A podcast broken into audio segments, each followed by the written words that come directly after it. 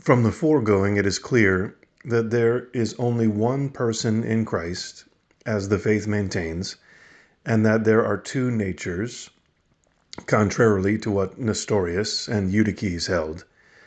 Yet this appears foreign to what natural reason experiences, and therefore there were some later on who took a position on this union, such as the following The soul and body union constitutes a man, but the union of this soul and this body constitutes this man.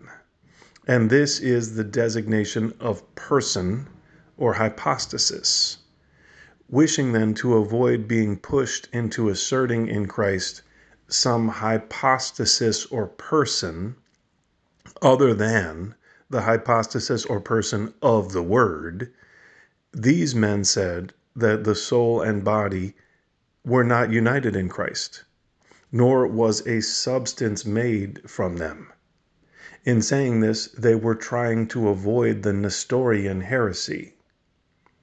This also seemed impossible, that one thing be substantial to another, yet not be of the nature which the other previously had, without any mutation taking place.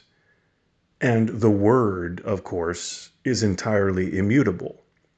Therefore, lest they be forced to make the assumed soul and body belong to the nature which the Word had eternally, they laid it down that the Word assumed the human soul and body in an accidental fashion, just as a man puts on his clothes. But this they by this they wished to exclude the error of Eutyches. But this position is entirely repugnant to the teaching of the faith.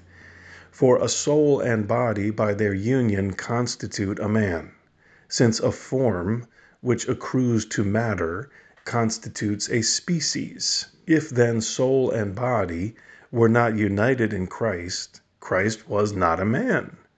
This goes against the Apostle's words, the mediator of God and men, the man, Christ Jesus.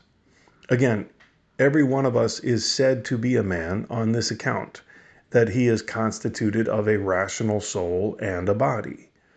But if Christ is not called a man on that account, but only because he had a soul and a body, although not united, he will be called man equivocally and will not be in the same species with us.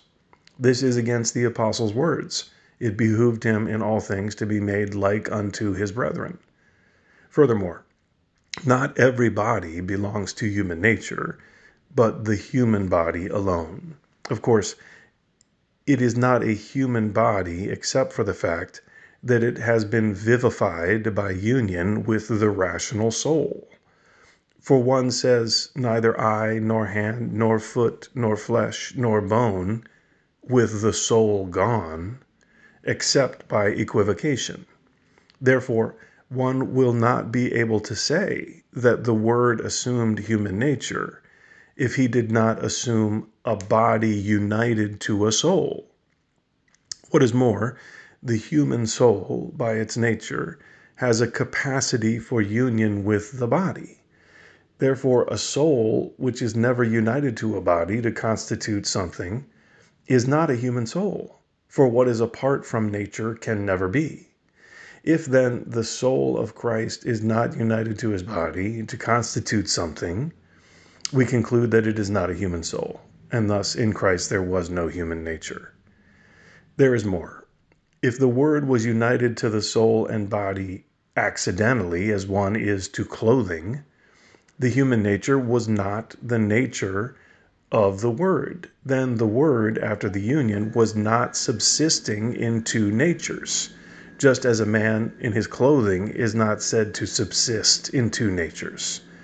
It was for saying this that Eutyches was condemned at the Council of Chalcedon. Again, what the clothes suffer is not referred to the wearer. One does not say, a man is born when he is dressed, nor wounded if his clothes are torn. If the Word then took on a soul and a body, as a man does his clothes, no one will be able to say that God was born or that he suffered by reason of the body he assumed. If the Word, moreover, assumed human nature only as a garment in which to be apparent to the eyes of men, he would have assumed the soul in vain. This, by its nature, is invisible. Furthermore, in this fashion, the, sums, the Son's assumption of the flesh would not have differed from the Holy Spirit's assumption of the form of a dove in which he appeared. And this is plainly false. For one does not say the Holy Spirit has become dove, or is less than the Father, as one says that the Son has become man and is less than the Father in the nature assumed. Again, when it is earnestly weighed, the awkwardness of a, di- a diversity of heresies follows on this position. For in saying that the Son of God is united to the soul and the flesh in an accidental mode, as a man is to his garments, it agrees with the opinion of Nestorius, who claimed the union took place by the indwelling of God's word in a man. God's being clothed, of course, cannot be understood through bodily touch, but only through indwelling grace.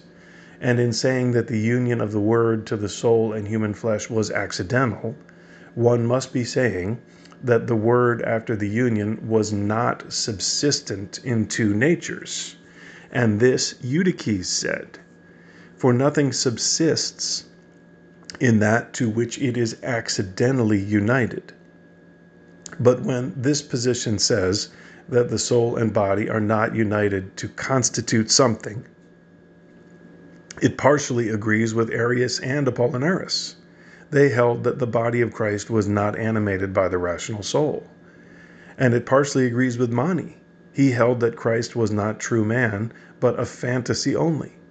For if the soul is not united to the flesh for the constitution of something, it was but fantasy when Christ appeared similar to other men, constituted by the union of soul and body. This position, of course, had as its occasion the words of the apostle, in habit found as a man. They did not understand that this was said metaphorically. But things said metaphorically need not be similar in every respect. So the human nature assumed by the word has a kind of likeness to clothing, in that the Word was seen in his visible flesh, just as a man is seen in his clothing. But the likeness is not in this, that the union of the Word to human nature in Christ was in an accidental mode.